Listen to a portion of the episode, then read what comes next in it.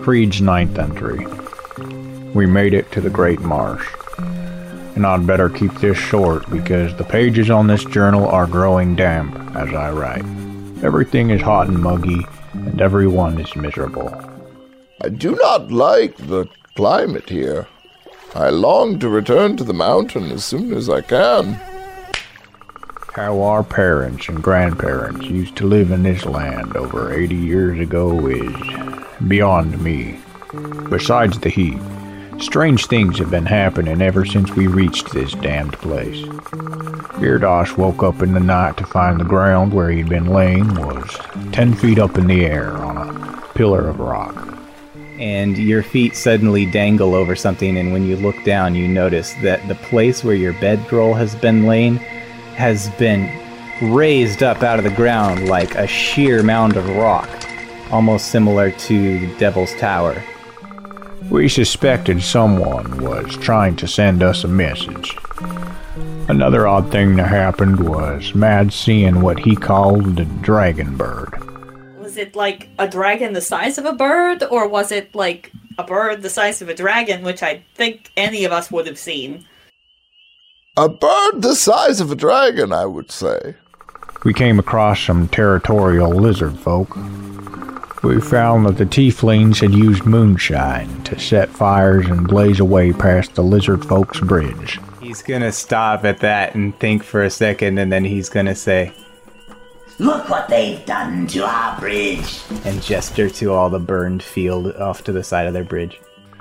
The lizard folk let us past, and as evening came, something fell from the sky and it hit Mads on the head.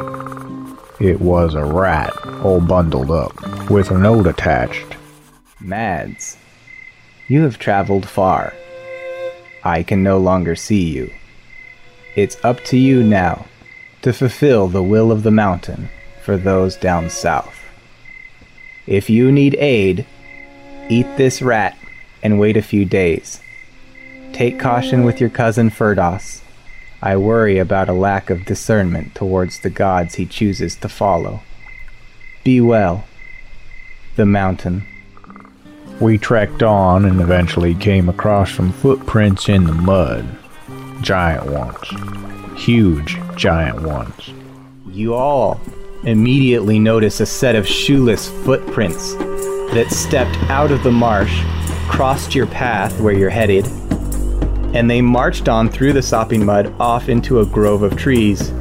And these footprints are massive, even somewhat larger than Mad's boots. All in all, this has not been my favorite part of the journey. And I look forward to leaving the Great Marsh. Or the not so great marsh.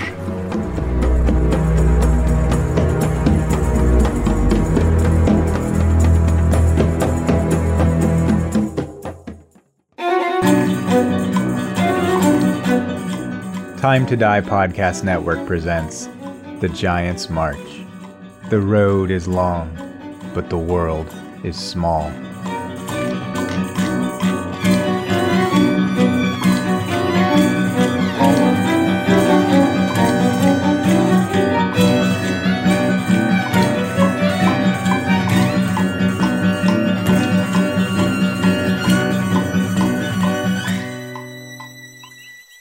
So I think we're about to take a vote on whether to pursue the the feat or not. if, you want, if that's how you want to phrase it. I, for one, think that this is a waste of time. I don't think it's a waste of time. I think that if there's something to the tieflings breaking the treaty that we don't know, it's really. We need to find out what we can, is what I'm saying. I know that it doesn't change the reality of our current situation, but it might help us understand the context behind it. Um, Pocket J Gnome, could you be the tiebreaker on this one? Hmm. Well, I tagged along to see the world. It seems like there might be something to see. I like to take the senior crowd. Well, I guess it's settled then. Just know that if we die in this marsh because we went off the path, I'm going to be very upset with all of you. I don't think we're gonna die in the marsh. That is what the person who thought they weren't going to die in the marsh would say. Just know that it will 100% be Pocket Gnome's fault. Exactly, Pocket J Gnome. You're the one who wanted to see the world so badly. Mm, what exactly are um, the the consequences if uh, things go south? I mean, we're already going south, so I don't. All right then. Guess I got nothing to worry about. All right, I guess we're fucking going to see where these footprints lead. I'll look to see if I can follow where they're going. The tracks, they clearly head um, through this grove of trees, and when you get past that, they go through another marsh. And, um, you follow them through this swamp, and it's not terribly far off the trail. It's enough that you would have to know where it is and go off course of the main road, but it's not like you guys are going way out of your way. And as you track your target, you eventually come upon a perplexing sight. Before you is an expansive ring of piled up dirt and boulders, creating a dam to keep any water from flooding in.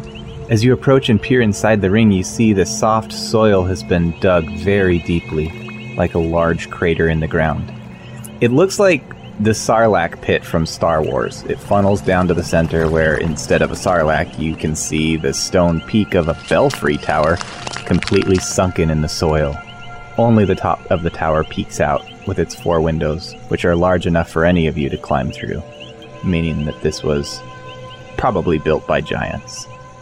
I already do not like this. Do we see anybody observing us through those windows? They look empty. Um, this sandy pit going down, it, it, it looks like there's various trails, some large, some small, going down into it. Kind of looks like only the big ones are coming bu- back up out of it. It's the same footprints. Hmm. Just know that if we enter in there, we will be trespassing if someone occupies it. It goes against my code to attack anyone in their home. If we were not invited, they do not attack us first. Perhaps we should just say hello. You can knock if you feel it is necessary. Yeah, I just stay where I am, like, hello down there. You get no response. Perhaps I should, uh, check it out first. Um, I take uh, Pocket J Gnome out of my pocket and hand him to Signe. Okay. I'm finally starting to learn I don't lose him as much anymore. and um, I am going to, uh, let's see, we're in a swamp. I'm to turn into a beaver. and um, then I'm going to just like uh, turn around and um, be like, uh, okay, if I pat my tail on the ground loudly twice, that means everything is okay. Um, if it's three times, then things have gone wrong. Then I'm going to just kind of waddle across the uh, things and then probably tumble down the slope of the of the crater side. It's steep enough that it you do slide in a couple spots, but you're so light as a beaver that you don't really have much trouble skittering down this slope towards the tower. And when you reach the window, you can see the massive weathered bells looming before you. You can see inside the stairs leading down to the lower levels. Are you gonna creep in and take a peek? Um, I'm gonna walk around the perimeter of it first. Y- you'd be able to see enough that you can make out that the stairs spiral down inside this stone tower, just like a typical belfry tower. You know that you would need to descend to see what lies beyond the door down there, but you can see that there's a door down there. All the stairs are, are very old, but as best you can tell, especially with your your beaver knowledge of wood, they seem sturdy. Okay, and they're all giant size, I'm guessing, so this is gonna be a one way trip for me. Seems I've picked the wrong form for this task. Oh well. Nothing ventured, nothing gained. And uh yeah, I descend uh, down into it. You spiral down this staircase, And once you descend, you come to a doorway that opens into a large foyer. Roll a perception check for me. And also tell me if your beaver has dark vision or not. The beaver does not have dark vision. like I don't have the stats for a be- a beaver right in front of me, but I can tell you that they don't have dark vision. I'm not a zoologist. I don't know. Maybe they're like cats or something. I don't know. Yeah, and um, yeah, perhaps I should get those uh, books out for me. So plus three, so I got a 14, so it's uh, gonna be a 17. When you peer in, you can tell that the room is musty and cold. There's no question that this is an old giant's building, as it is massive, and it has the remains of large wooden furniture and decor. A couple huge paintings are mounted to the walls. That You can see in the dim light. You see faded and dusty tapestries. Uh, there are two other doorways opposite the room.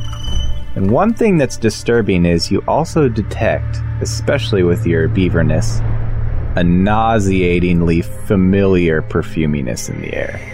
It's faint, but it's the same essence as from the cabin that you found atop the mountains back home. And with your perception 17, what's more immediately strange is that you peer up at the high ceiling in the darkness, and you spot two odd structures. Each one looks like a grid of thin wooden logs all crisscrossed and tied together, with something like stone stakes mounted to them pointing down at the floor. Looks like a trap to me. Um, is that thing like uh, the size of the entire like opening, or does it look like there's a part that that thing specifically hangs over? They're kind of suspended um, in the middle of the ceiling. There's two of these big things. If you were to stand in the middle of the room, they'd be hard to avoid. Okay, so I'll, I'll stay around the perimeter of the room, and I would like to go up to one of the um, the wooden furnitures and take a bite out, and then like kind of uh, swirl it around in my mouth and kind of um, see what the vintage is on it. Okay. yeah, you uh, you would guess that the wood used to make this furniture is probably a vintage of a hundred to hundred fifty years somewhere. A good year. Anyways, um, is there like any doors that lead out of this place? Um, in your initial check, I mentioned that you saw a couple across the room from you. Oh, okay, I would like to go around the perimeter of the room to go over to these doors. Um, I think that because you're a beaver and because you rolled a high perception, you are going to spot some tripwires strung across the floor on your way there. They're like because you're a beaver, they're like right at eye level. I'm beginning to think that Mads was right. Go into conflict in this being's home would probably probably not be wise. I will go back and tell them what I found. And I start to go back to the steps and then I'm gonna try as a beaver to, to get up the first one and see if I can and I think it would be like a full body climb to get up each step. But you you're pretty lightweight. Do beavers climb trees and stuff? I don't know anything about beavers. I don't think so. I think they just stay on the ground and swim. No, they're not climbers. I don't think you're gonna be able to do it. Yeah, I don't think so either. Oh shit, I should have cast a jump on him. I mean, Come see Firdaus, the amazing jumping beaver.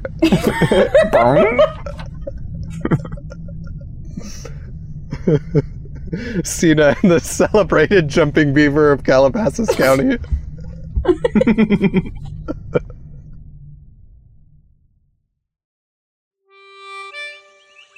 Do you suspect something has gone wrong, cousin? I know. Part of me just wonders if he's just stuck down there. If he went down there, he can possibly get back up, I would assume.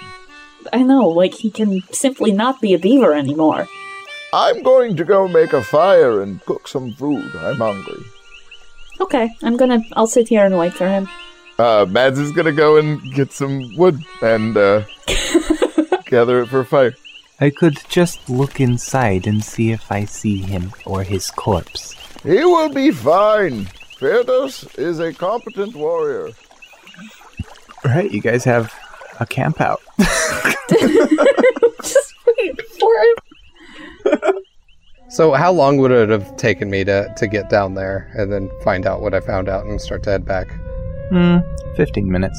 Oh, okay. So I still got 45 minutes of beaver time. All right. I am to try, even as a beaver, to make a run for it and do a running jump and try to make that first step. So I rolled a, a 12. I I don't make it and I land on my back. I'm just getting uh, probably the wind's knocked out of me. I'm just gonna kind of lay here for a minute and catch my breath before I turn back into Firdaus. But eventually I do. Okay. Once I'm big, I would like to uh, then reassess how far those um, belfry ropes are from the ground. Yeah, no, you no problem reaching them as Firdaus. Okay, uh, maybe this is the doorbell, and uh, I will pull it. The resounding gong that these bells make echo through the trees of this swamp, and it's just so loud. I mean, these are usually meant to notify an entire town, so it probably really startles you guys making camp upstairs. like, it's so loud. Eh, And was I able to reach those from still laying on my back on the ground? Um, no, you probably had to sit up. Okay. If you stand at your full height, they probably dangle down to your about stomach height. Oh, okay. I'll still, like, kind of remain halfway seated then. And one, you know, one tug of these things, they're gonna ring a few times. Alright, and uh, do I hear any giant footsteps coming towards this room or anything? Once they stop ringing, sounds like all is still. Hmm. Guess nobody's home.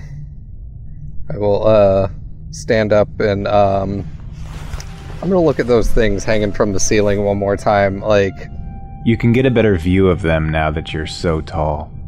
They're still a ways above your head, but especially with your dark vision, it looks like somebody took a bunch of thin logs and tied them together in a crisscross pattern with square dimensions, almost like a chessboard.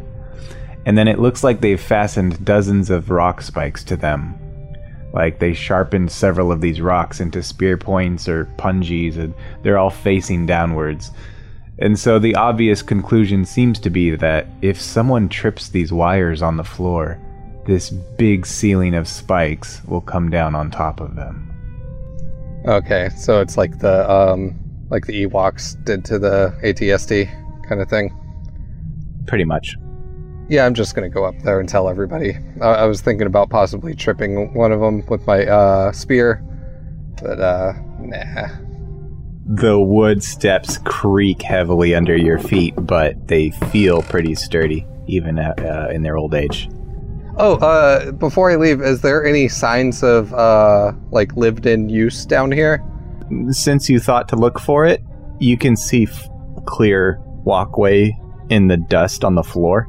Oh, okay. Like some stuff's been shuffling through.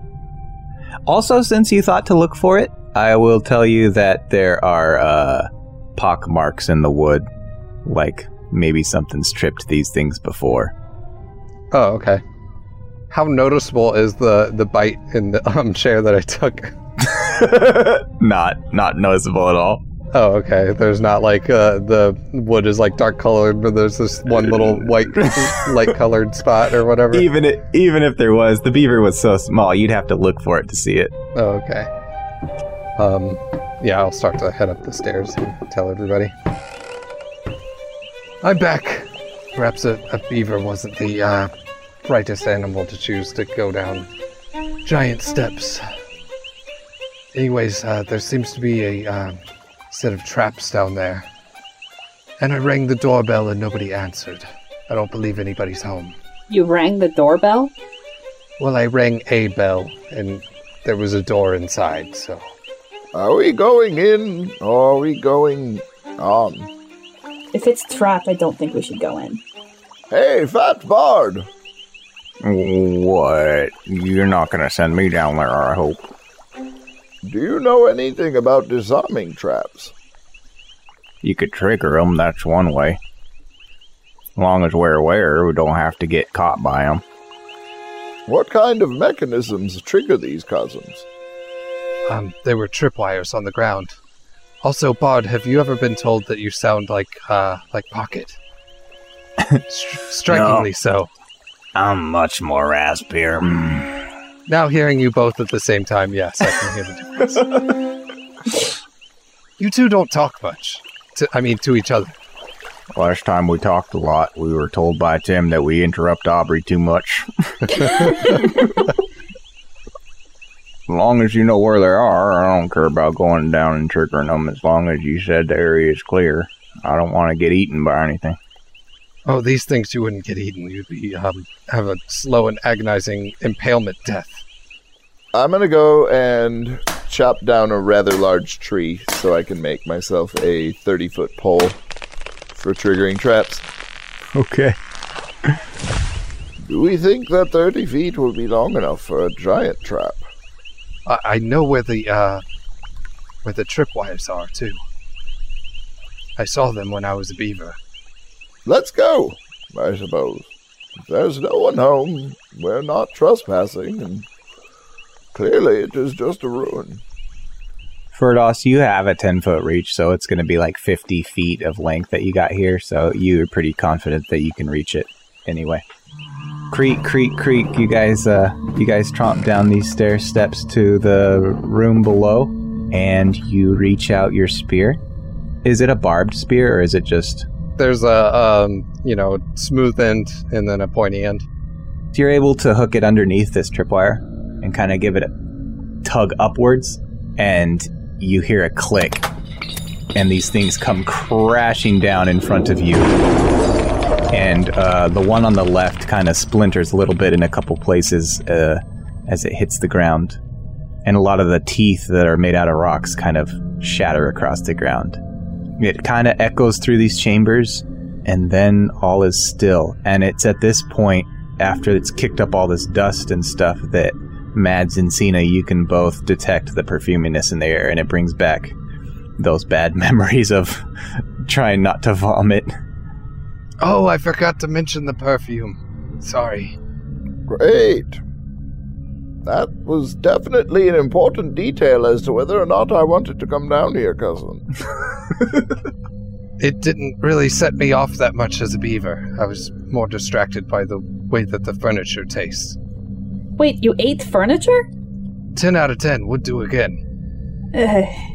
Cousin, when you are scouting next time, could you perhaps focus a little more on your surroundings and a little less on eating the furniture? I'd say I found quite a bit.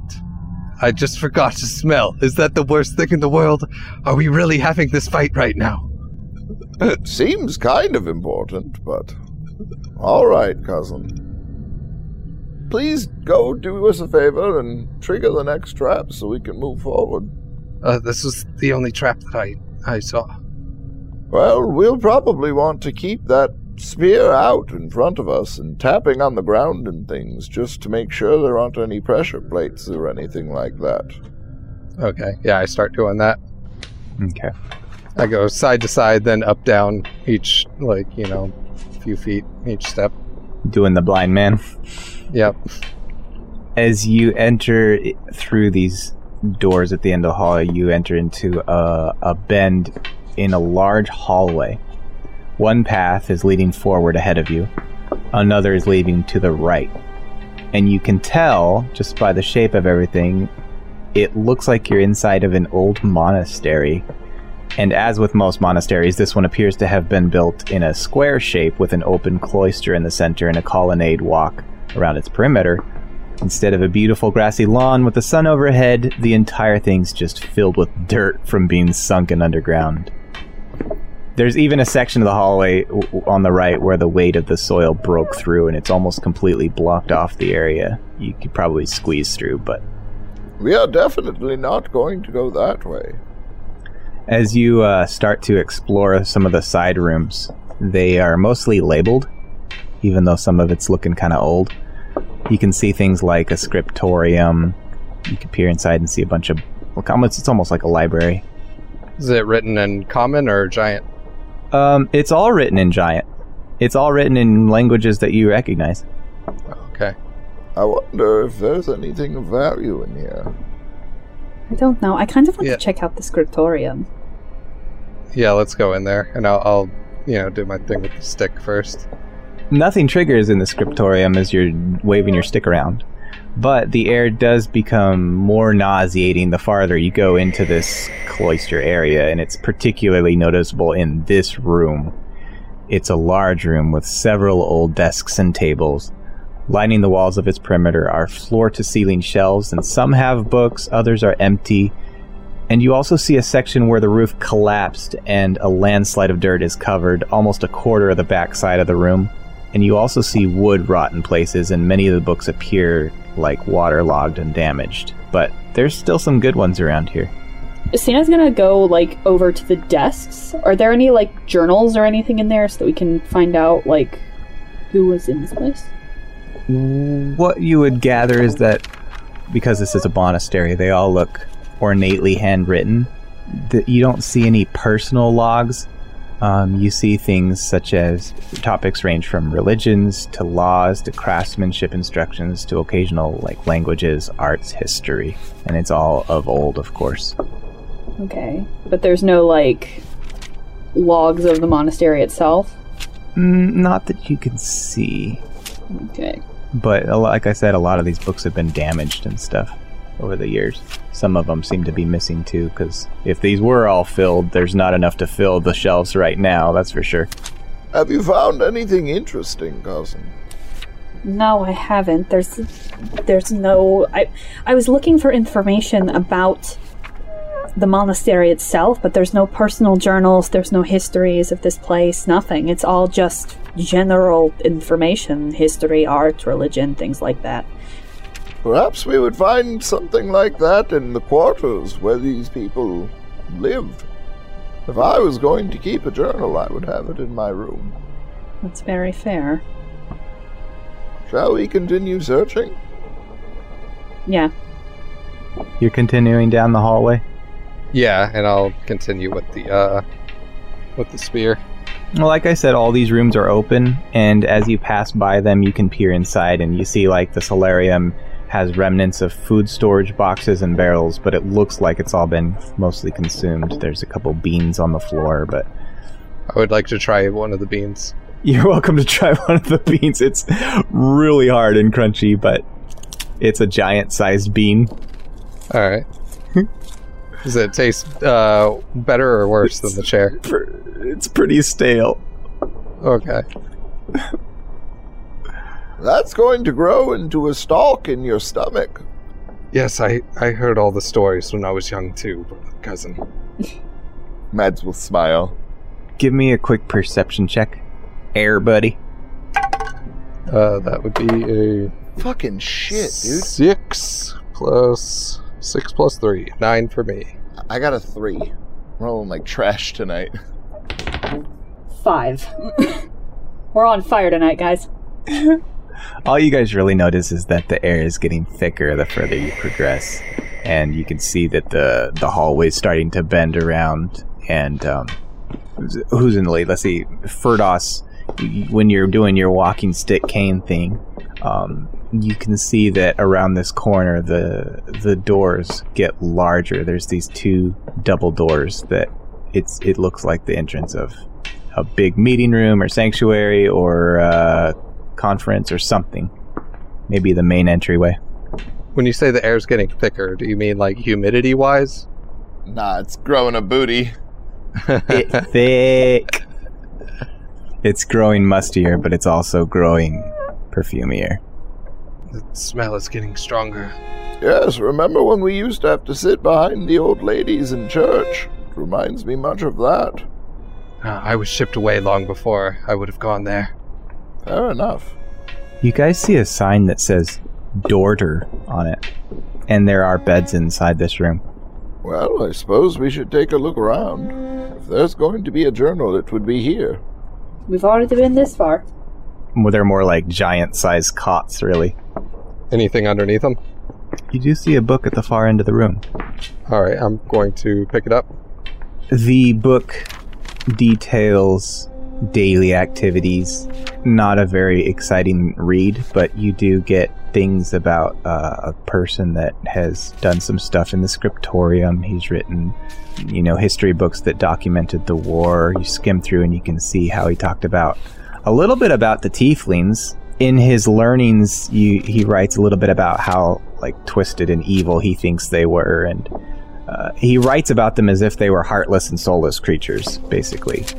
There's descriptions about during the wartime how they would capture these giants, and the things they would do to them were extremely gruesome, but he doesn't go into much detail. And he writes a tiny bit about the lizard folk and this god that they worship, this Semuanya, which you remember them mentioning. He talks about how they're mostly xenophobic hermits. They just keep to themselves and they hate everybody, and but they're still tasty. Oh my god. Yes, uh, according to this, um, the the tieflings as a, a people were very um, ruthless in the war, very formidable.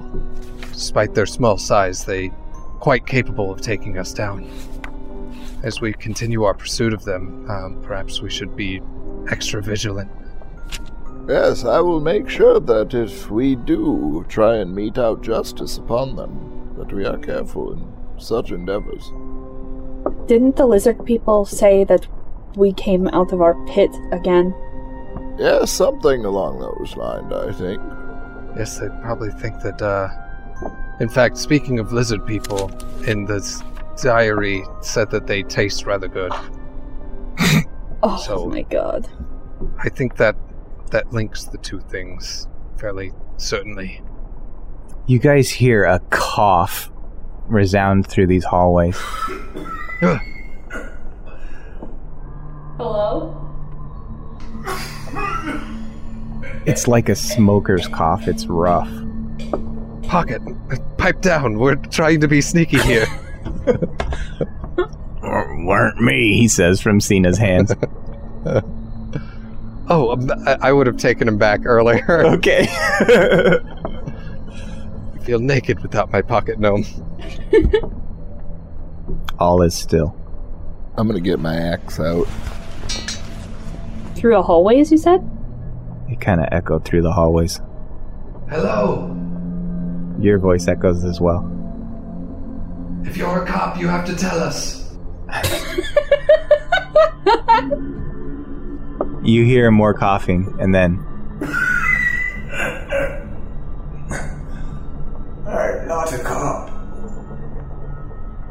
okay. I think we're good. Who are you then? Who who are you? I am Mad of the mountain. This is my cousin, Signe, and my cousin Firdaus, our fat bard, and Magdana. And two pocket gnomes. One ironically named pocket gnome. And also Gygax. And a partridge in a pantry. Sorry, I could not resist. You are. You are loud enough to. to ring my bells, but you don't sound as. stupid as. the Cyclops. We are not. Are we in a place where we can see the person now? As you're listening to this voice, it sounds like it's coming from the double doors. Yeah, I'm gonna start to make my way over there. Same. Same. I'm gonna still keep the the spear in front of me though. Like you know, I'm not I'm not being as meticulous with it, but I, I'm still kind of just like Lex basically waving it around in front of me. As you approach the entrance of this room, it becomes increasingly difficult to breathe. Your stomachs reflexively start to cramp up and ugh, you drive heave a little bit. As you draw near, you can you start to hear the buzzing of flies Uh oh. and the air starts to grow hot and dry. You can feel it emanating from this doorway. And when you peer inside, you can see it's a tall sanctuary. And then, almost directly in the center of the sanctuary, you see something similar to like four whale bones erected in a circle like menacing claws. They stand 20 feet in the air, looming over a center pit, which appears to hum and distort the air around it like heat waves. It's almost hypnotizing the longer you stare at it. Everything in here is reminiscent of the cabin cellar from back on the mountain, except whatever the, this thing is, it's still active. I have a bad feeling about this. Um, okay, so I would like to use an action to s- detect if this is desecrated in some way or related to celestials or fiends or undead. You definitely detect the same aura you got up on the mountain, the tip top of the mountain. Oh, it's it's this it's this necrotic desecration sense emanating from this pit. I might have said consecration, but of an evil nature. Yeah, no, this is definitely that's desecration. Then that would be the word for sure. Let's see, we got consecration, desecration, uh, strength secretion is the next one. How about charisma secretion? yeah, yeah, yeah. I uh, would like to start moving closer. Nothing seems to happen to you other than the, the buzzing of the flies is louder, the the heat coming off of it is strong, the perfuminess in the air, and then as you kind of see around the the backside of it, you can see these corpses of lizard folk that have been picked to the bone. Show yourself. Perhaps you'd better come to me. I'm just here. You can hear his voice coming from behind one of the pillars, and you can see his feet sticking out. He looks like he's sitting up against a wall. Can you not move? I can try. I'm very tired. You hear him kind of thud to the floor, and he kind of pulls himself out from behind this this pillar. And when you see this giant, uh, he's massive. He's probably you would estimate like 30 feet when he's standing to his full height, and yet his body looks frail and malnourished. He scratches at the thin skin of his bare chest where his old brown shirt is worn down like a v neck. His legs poke out through tattered canvas pants. But beyond that, all he seems to have on him is a small traveler satchel and a rugged dagger on his hip. His tired eyes meet your gaze and he says, What are you doing here? We saw footprints. It's not often that creatures larger than myself are out and about. I know. I myself haven't seen another giant in. I don't even know how long it's been. What's going on with the desecrated whale bones there? I don't know. It's not good. I. I came back here because my father was a monk in this place. He always talked about his work. when he died, he was. His biggest regret was he had to leave it all behind. And. It broke my heart. I. I learned that when the treaty was signed, everyone had to evacuate and everything got left behind. But when I came here, it was the Tieflings. I found some of their writings. They'd been here, and I don't know if they cast a spell or what for softening the ground, but everything had sunk. All I saw was the belfry, and the longer I stayed, the more it sank. I had to dig and dig to keep it that way. And to gain access. I I read about this. Once you start tampering with this, you cannot stop. Look at me now. It demands sacrifices to keep you going on and surviving, but if. if you cannot supply it, this is what you turn into. Now I have gone the way of my father. What possessed you to use such strange magics? I needed to understand what they were doing. I read their writings. They said that it took a sacrifice, and the lizard folk were in abundance. I could feel my life extending. The youth it brought it. It turns into a craving that you cannot shake. It's a sustenance beyond food, and if you cannot supply it, you deteriorate quickly. I thought I was gone for until I heard you ring the bells. You are still gone for, friend. It is my duty to destroy you. I'm sorry. But this is the only way. Before I end, may I have one more drink? I am so thirsty. Mads will toss his water skin to him. He uncorks it, and he doesn't even drink it. It seems to just evaporate out of this thing and get absorbed directly into his skin. And then he uncorks a small potion from his satchel and it absorbs into him immediately. And he says to you, This was my last strength potion. I pulled a couple of these from the bag of a cat man on the road. And I used the first in a desperate attempt to find food, but I thought this last one could help me escape this nightmare. If you could help me, I might be able to stand.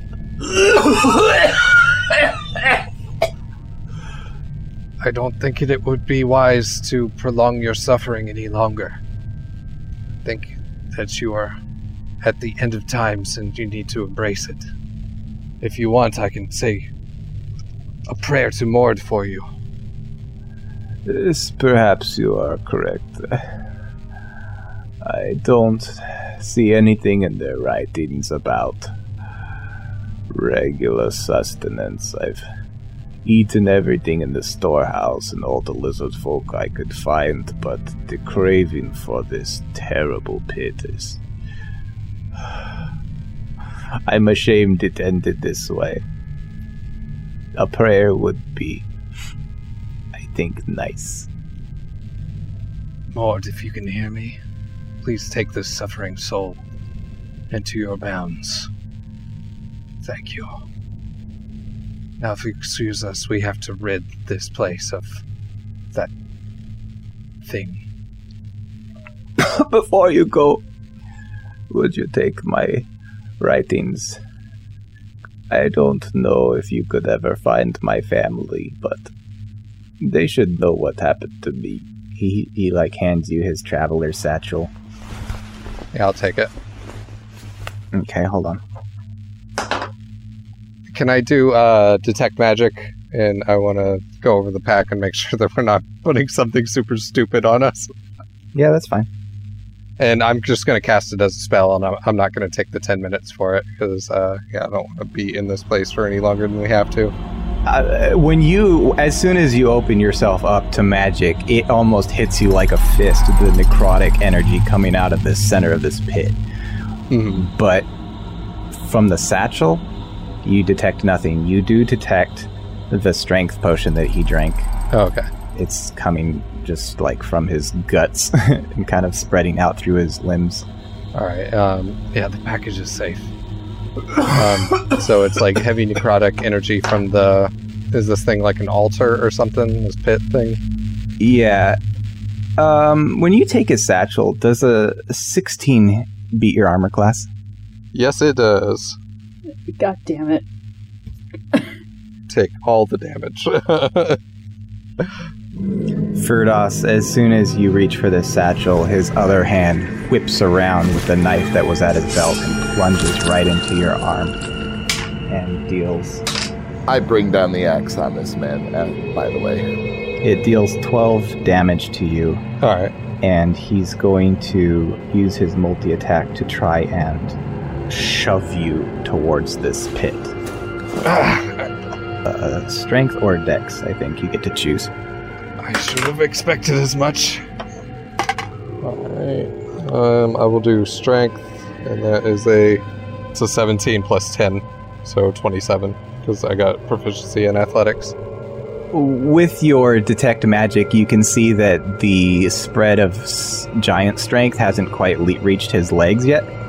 And so he feebly attempts to push you, but you easily step backwards, and he just kind of falters and he can't seem to stand yet. You said you're doing an axe thing, to Mads? Yeah, I'm bringing an axe down on his head. It's a coup de grace. You easily stab this axe right through his uh, skull, and he slumps down to the floor. And it's strange and shocking how much liquid leaks out of his body, but it's not blood. His head is just—it's like uh, it's some of it's just kind of like discolored waters and sweat and things. and and now that you're closer to him, you can kind of see that his his fingers are pruny and his skin's kind of like waterlogged a little bit. I'm gonna remove his head from his body. Okay. Dear Mord, it's me, Firdaus. Disregard my last prayer. When I remove it, though, like I'm gonna kick it across the room so it's far away from his body as well. Yeah, it clatters and and, and hits the far wall and kind of does a spinny spin. And uh, you guys are left alone with the buzzing of flies and the emanating of this pit.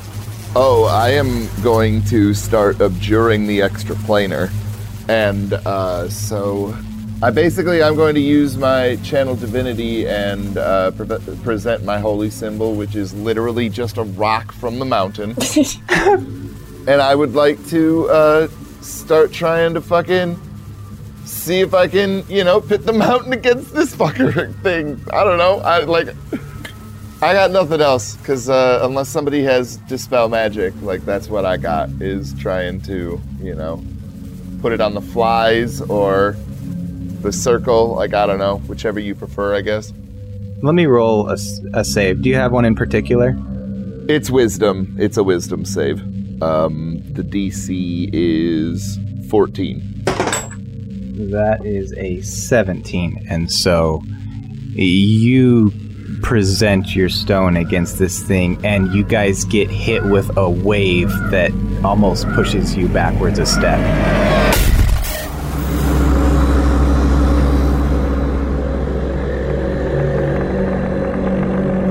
And this thing emanates harder, and you hear the flies, the sound of them buzzes even more violently.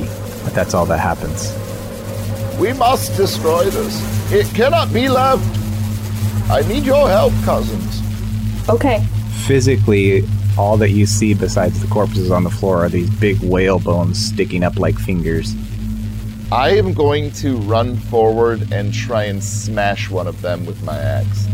okay I'm gonna smite it. Fuck that. I'm gonna smite it with my axe. Paladin shit. 17? oh yeah Okay, I'm gonna do second level. Does this count as undead, fiend, celestial, or extraplanar in any way, shape, or form?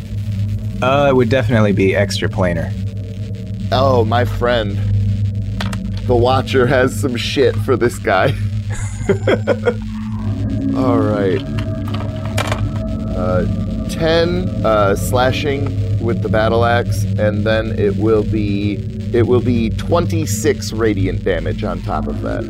So 36 in total, but the radiant damage uh, might be doubled depending upon what you know this thing is. I guess. you motion for the others to step back and you just heave this axe as if you were going to fell a tree in a single blow and right at the base of one of these bones, it just cuts right through it. And suddenly, there's almost a suction as this aura from this pit collapses in on itself. And all the flies drop to the floor, and all is still. That was much easier than asking the mountain for help. I think we need to get the hell out of here while we still can. Something this that was way too easy. Well, I think part of the problem was that that guy was going to betray us, and we were supposed to trust him. I'm holding the wound on my arm and say, "Going to." Well, some of us might be more foolish than others. Uh, Signe will give you a healing word. Thank you. I think we should destroy the entrance to this place after we leave. Well, if there's one thing I'm a fan of, it is destruction. Yep, I'm gonna start uh, heading back out. You guys have no trouble with leaving, especially since you're familiar with the path. And when you get to the top and exit the Belfry Tower, it's not terribly hard to climb out of this pit, but it is uncomfortable. It's like climbing up a sandy hill. What is your method of preventing this entrance from being taken again? You said that the the edges of the pit were a bunch of like fallen trees and stuff like that, right? That were just uh, um, made in around in a circle. It looks like when he dug this up, he created sort of a barrier of dirt so that no water could leak down inside. Mm-hmm. Yeah, I'm going to uh, summon beast. Then this time I am going to summon a giant beaver. Hell yeah. and I'm gonna get uh, I'm gonna get him to uh, destroy the, the dam so that the, the swamp waters will uh, flood in and uh, flood this place out. Yeah. this thing starts munching on this vintage wood and says, mm, a hint of blackberry. and uh, Well, the vintage wood would have been downstairs. Like I'm talking about, like the the ring of shit that's around the. this entire swamp is old. Um, he breaches, and you guys can uh, see the marsh waters starting to seep through the grass down inside of this thing. And eventually it breaches further and further, and the dam opens up, and finally, this entire pit is engulfed with marsh water. It kind of drains the swamp, so to speak. and you can see it like pouring into this belfry like a waterfall down in through these stairs and everything. Uh, yeah, after it's um, like all filled up and everything, and I um, dismiss the, uh, the, the the giant beaver, I, I turn to my cousins to say, "This swamp is clean." Be careful when you read through those books he gave to you, cousin. They seem dangerous. I'll be very careful. If there's one thing I know, it's how to read books in a safe way. Suppose so long as you don't grab any whale bones, we should be good. Mhm. I don't see any harm in raiding them as long as I don't try anything from them.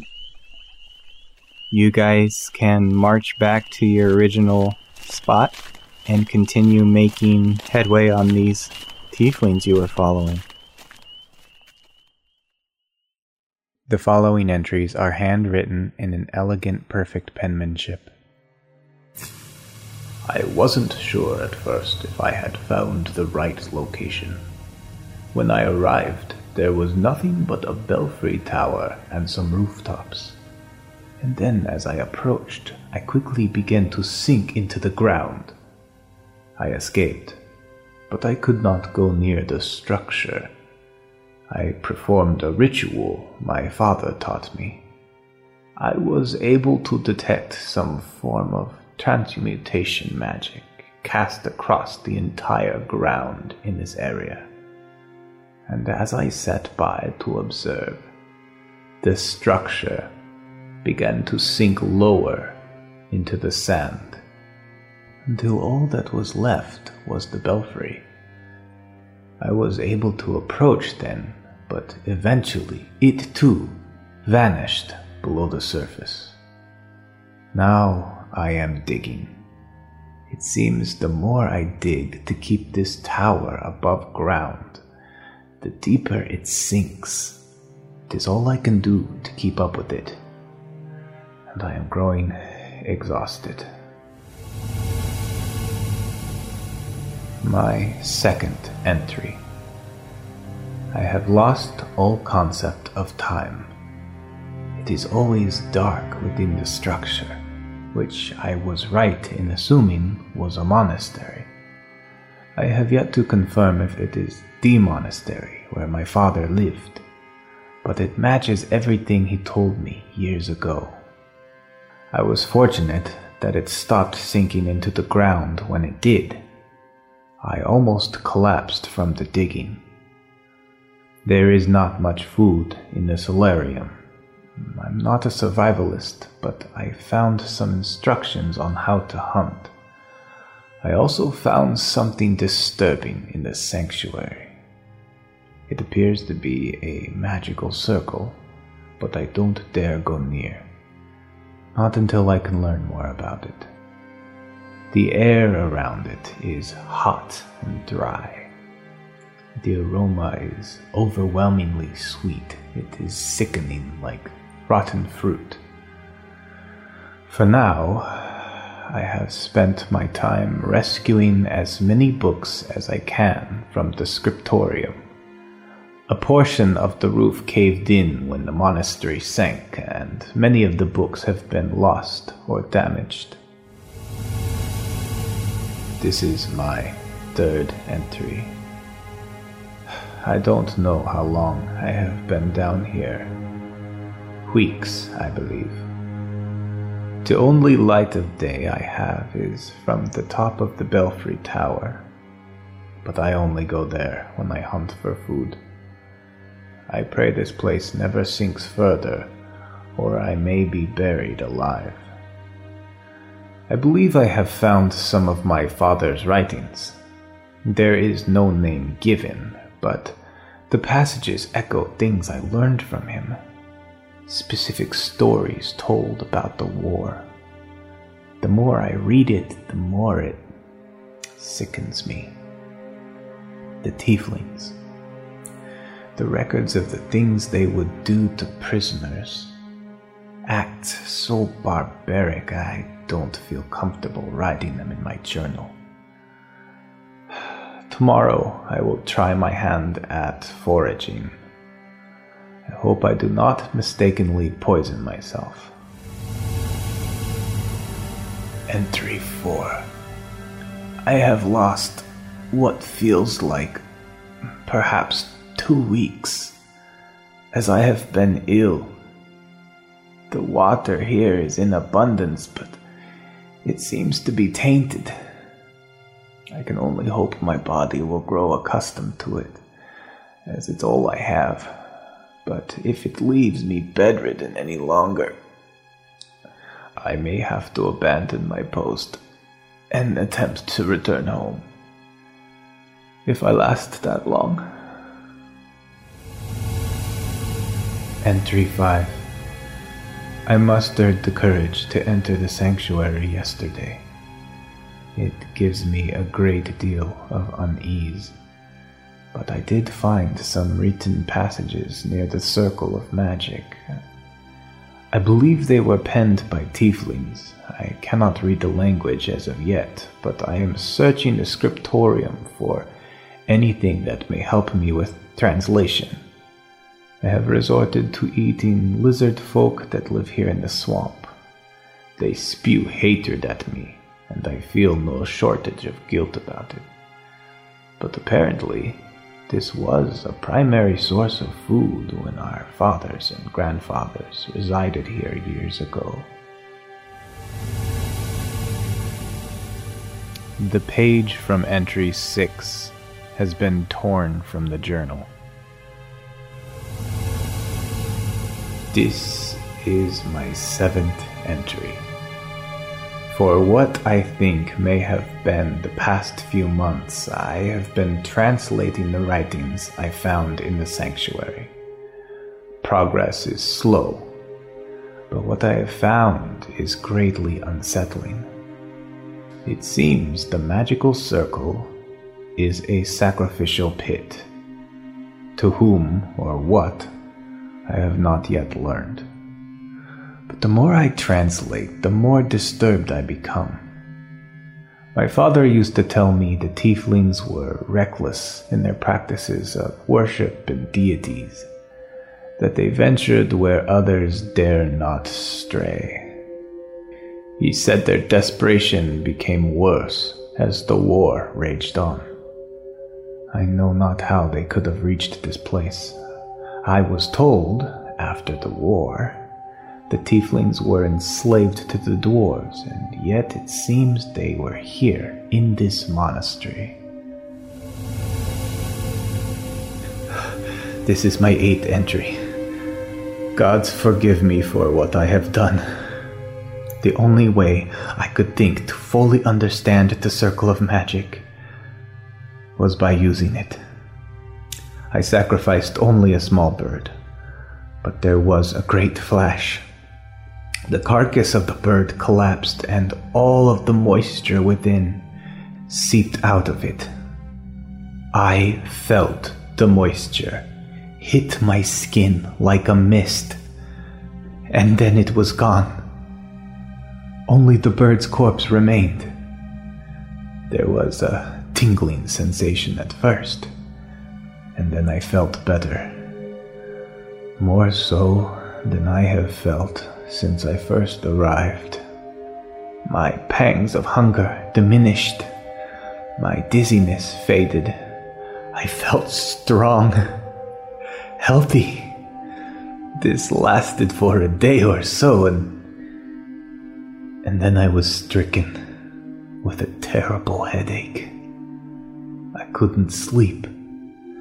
I still do not fully understand what happened, but I may attempt another experiment later. If the tieflings are up to something, we should know what is going on. Gods forbid the war should ever find us again up north.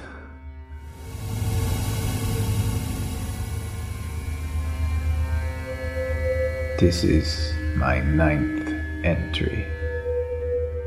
My mind is in turmoil. My conscience haunts me day and night. All I can think of is the next sacrifice. The birds were not large enough, so I have resorted to luring in the lizard folk. I have constructed mechanisms to kill them when they enter through the belfry, making it as painless as I can. But what disturbs me is I experience a greater and longer lasting sensation if I end their lives within the circle of magic. It seems the more life within the sacrifice, the greater sensation I experience. It is more than healing, it's youth. My knees no longer crack when I kneel. The pain in my fingers that I had for the past 10 years has vanished. I feel stronger, awake for longer hours. Even writing this passage feels tedious for me as I am impatient and energetic. I am anxious for the next sacrifice.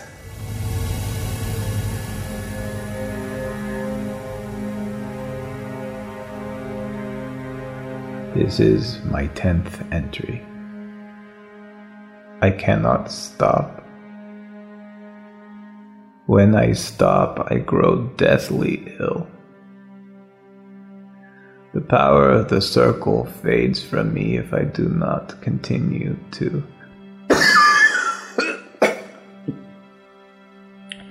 if I do not continue to offer it lives. I have noticed with its power, my skin has grown moist. I sweat continually. The sweetly rotten air no longer turns my stomach. I find it enticing. I'm going to try and lure in something larger. or with more intellect than the lizard people. They are uneducated dullards. It seems the more sentient and intelligent the offering, the greater the results.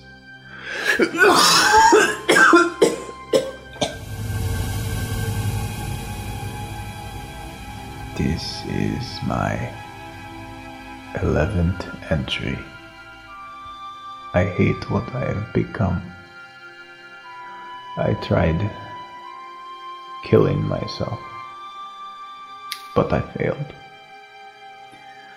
When I am injured, my body heals rapidly. I can feel it sapping my energy when my flesh knits back together. But a simple offering then restores my vigor. I believe the only way I could truly die would be to escape this damned circle of magic, to cease my offerings. But I haven't the will. I don't believe I can ever stop. I am starving for another sacrifice. Is something I should never have begun.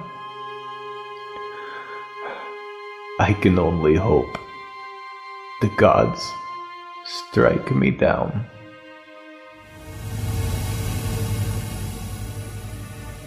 The rest of the pages in this journal are blank.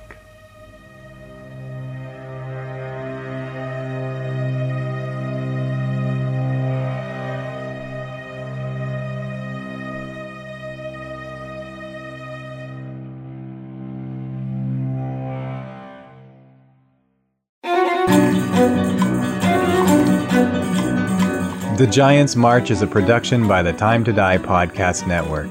It's one of our many different stories. If you'd like to find out more, visit timetodierpg.com.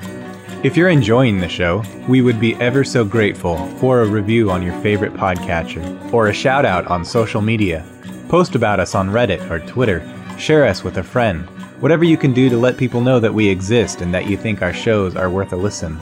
If you would like to support us financially, you can pledge monthly at patreon.com slash time to die rpg or you can give us a one-time donation at ko-fi.com slash time to die rpg want to hang out with us?